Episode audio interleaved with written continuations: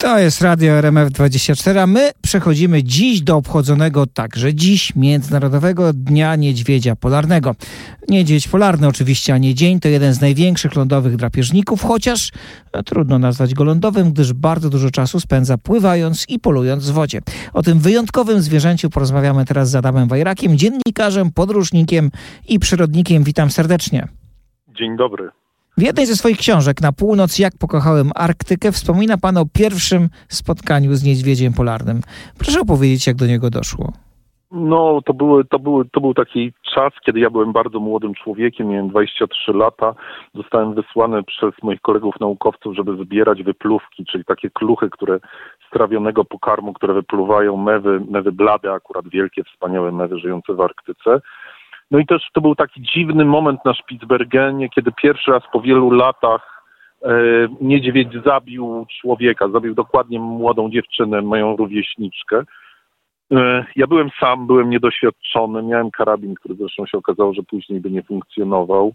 No i gdzieś tam po prostu na lodzie zobaczyłem, że coś takiego żółtawego się rusza. Doszło do mnie, że to, że to jest niedźwiedź. Ja przerażony się położyłem w ogóle, żeby on mnie nie, zobaczył. I z jednej strony byłem przerażony, a z drugiej, wie pan, widziałem najpiękniejszy widok e, na świecie, bo nie ma nic piękniejszego niż niedźwiedź polarny, który idzie przez lodowe pola, bo to, co pan powiedział, że on tak naprawdę jest lądowym drapieżnikiem, e, znaczy, że jest lądowym drapieżnikiem, a tak naprawdę morskim drapieżnikiem, to de facto on jest tak naprawdę lodowym drapieżnikiem. On poluje głównie z lodu i w wielu nazwach wielu krajów to się po prostu mówi Isbjorn, czyli, czyli na przykład po, po norwesku, to czyli niedźwiedź lodowy. Po łacinie to jest niedźwiedź morski. E, nasz język tak ładnie nie oddaje tego, czym jest tak naprawdę niedźwiedź, niedźwiedź polarny. Niezwykłą istotą przystosowaną do bardzo, bardzo specyficznych warunków. A na czym polega to jego piękno? Powiedział pan, że to był najpiękniejszy widok, jaki pan widział. To znaczy to, majestat, to, wielkość? To, no, znaczy, to nawet nie była wielkość, bo przy takiej odległości trudno ocenić wielkość. Ja później wiele razy byłem bardzo blisko niedźwiedzi polarnych, ale to jak on idzie po tym lodzie, to jest trochę jakby płynął. To jest, to jest niesamowite zwierzę, bo to jest zwierzę, które jest bardzo ciężkie. One ważą kilkaset kilogramów, niektóre największe osobniki nawet do tony.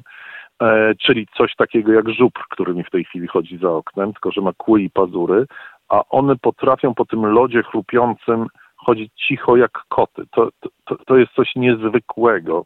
E, to, to, jest, to jest coś takiego, że to naprawdę zatyka. Jak się widzi niedźwiedzia polarnego, który idzie przez lodowe pole, jeszcze przez lodowe pole, po którym na przykład pan szedł na nartach przed chwilą, jak ja chodzę czasami na nartach, i wiem, że na przykład jest tam tak pokruszony lód, że idę z prędkością, nie wiem, tam 5 kilometrów na dzień, a to, a to zwierzę po prostu płynie, nie idzie, ono płynie po tym, po tym wszystkim. To jest, to jest coś naprawdę niezwykłego. Dla mnie to są jedne z największych przeżyć e, niedźwiedzi polarnych. Ale rozumiem, że one bywają też groźne, to znaczy, no jeżeli ym, dla człowieka, który nie, nie wie, jak się zachować.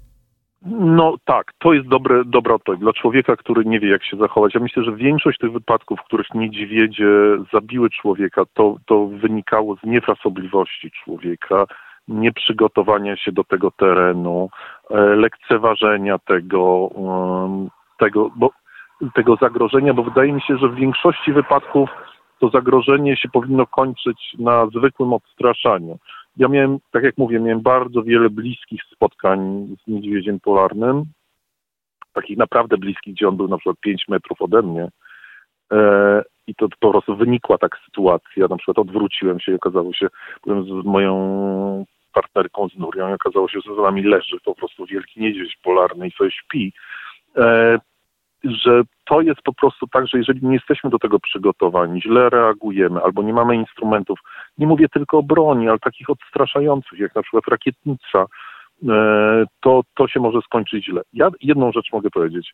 Przy tych wszystkich spotkaniach ani razu e, nie musiałem oddawać nawet ostrzegawczego strzału w kierunku w górę, czy, czy gdzieś obok niedźwiedzia, czy, czy, czy nie, po prostu po prostu jednak w większości wypadków, jeżeli wiemy się, jak, jak się zachować, odejdziemy, e, usuniemy się z drogi, to, to są to bezpieczne spotkania. A jak duży jest niedźwiedź polarny? Bo z tego, co pan opowiada, no jeżeli może ważyć nawet tonę, to to musi być potężne zwierzę. No wie pan co, yy, Nuria, moja żona ma, ma yy, metr 57 wzrostu niedźwiedź, którego razem zobaczyliśmy, on przeszedł obok takiej skałki, zobaczyliśmy mniej więcej na jakiej wysokości jest jego łopatka. Nuria tam podeszła do tej skałki i to była łopatka na wysokości metra, metra 50 z kawałkiem, więc to jest olbrzymie, wielkie, naprawdę olbrzymie, wielkie, wspaniałe zwierzę. Opowiada pan pięknie o niedźwiedziach polarnych, ale no, pojawiają się takie informacje coraz częściej i coraz mocniej, że niedźwiedź polarny to może być niebawem już rzadki widok w Arktyce. No, on będzie rzadki, bo z kilku powodów. To znaczy, oczywiście, pierwsza rzecz to jest taka, że brakuje lodu, że lodu, z którego on poluje.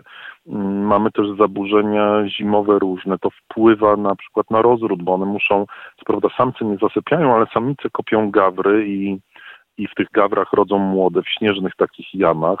E, to jest jedna rzecz. Druga rzecz to jest, my często o Arktyce myślimy jako o takim dziewiczym bardzo regionie, który dopiero niedawno został zmieniony przez człowieka przez, przez e, katastrofę klimatyczną. To jest oczywiście prawda, ale myśmy już ingerowali w Arktykę bardzo dawno temu, na przykład rzezie wielorybów, rzezie morsów.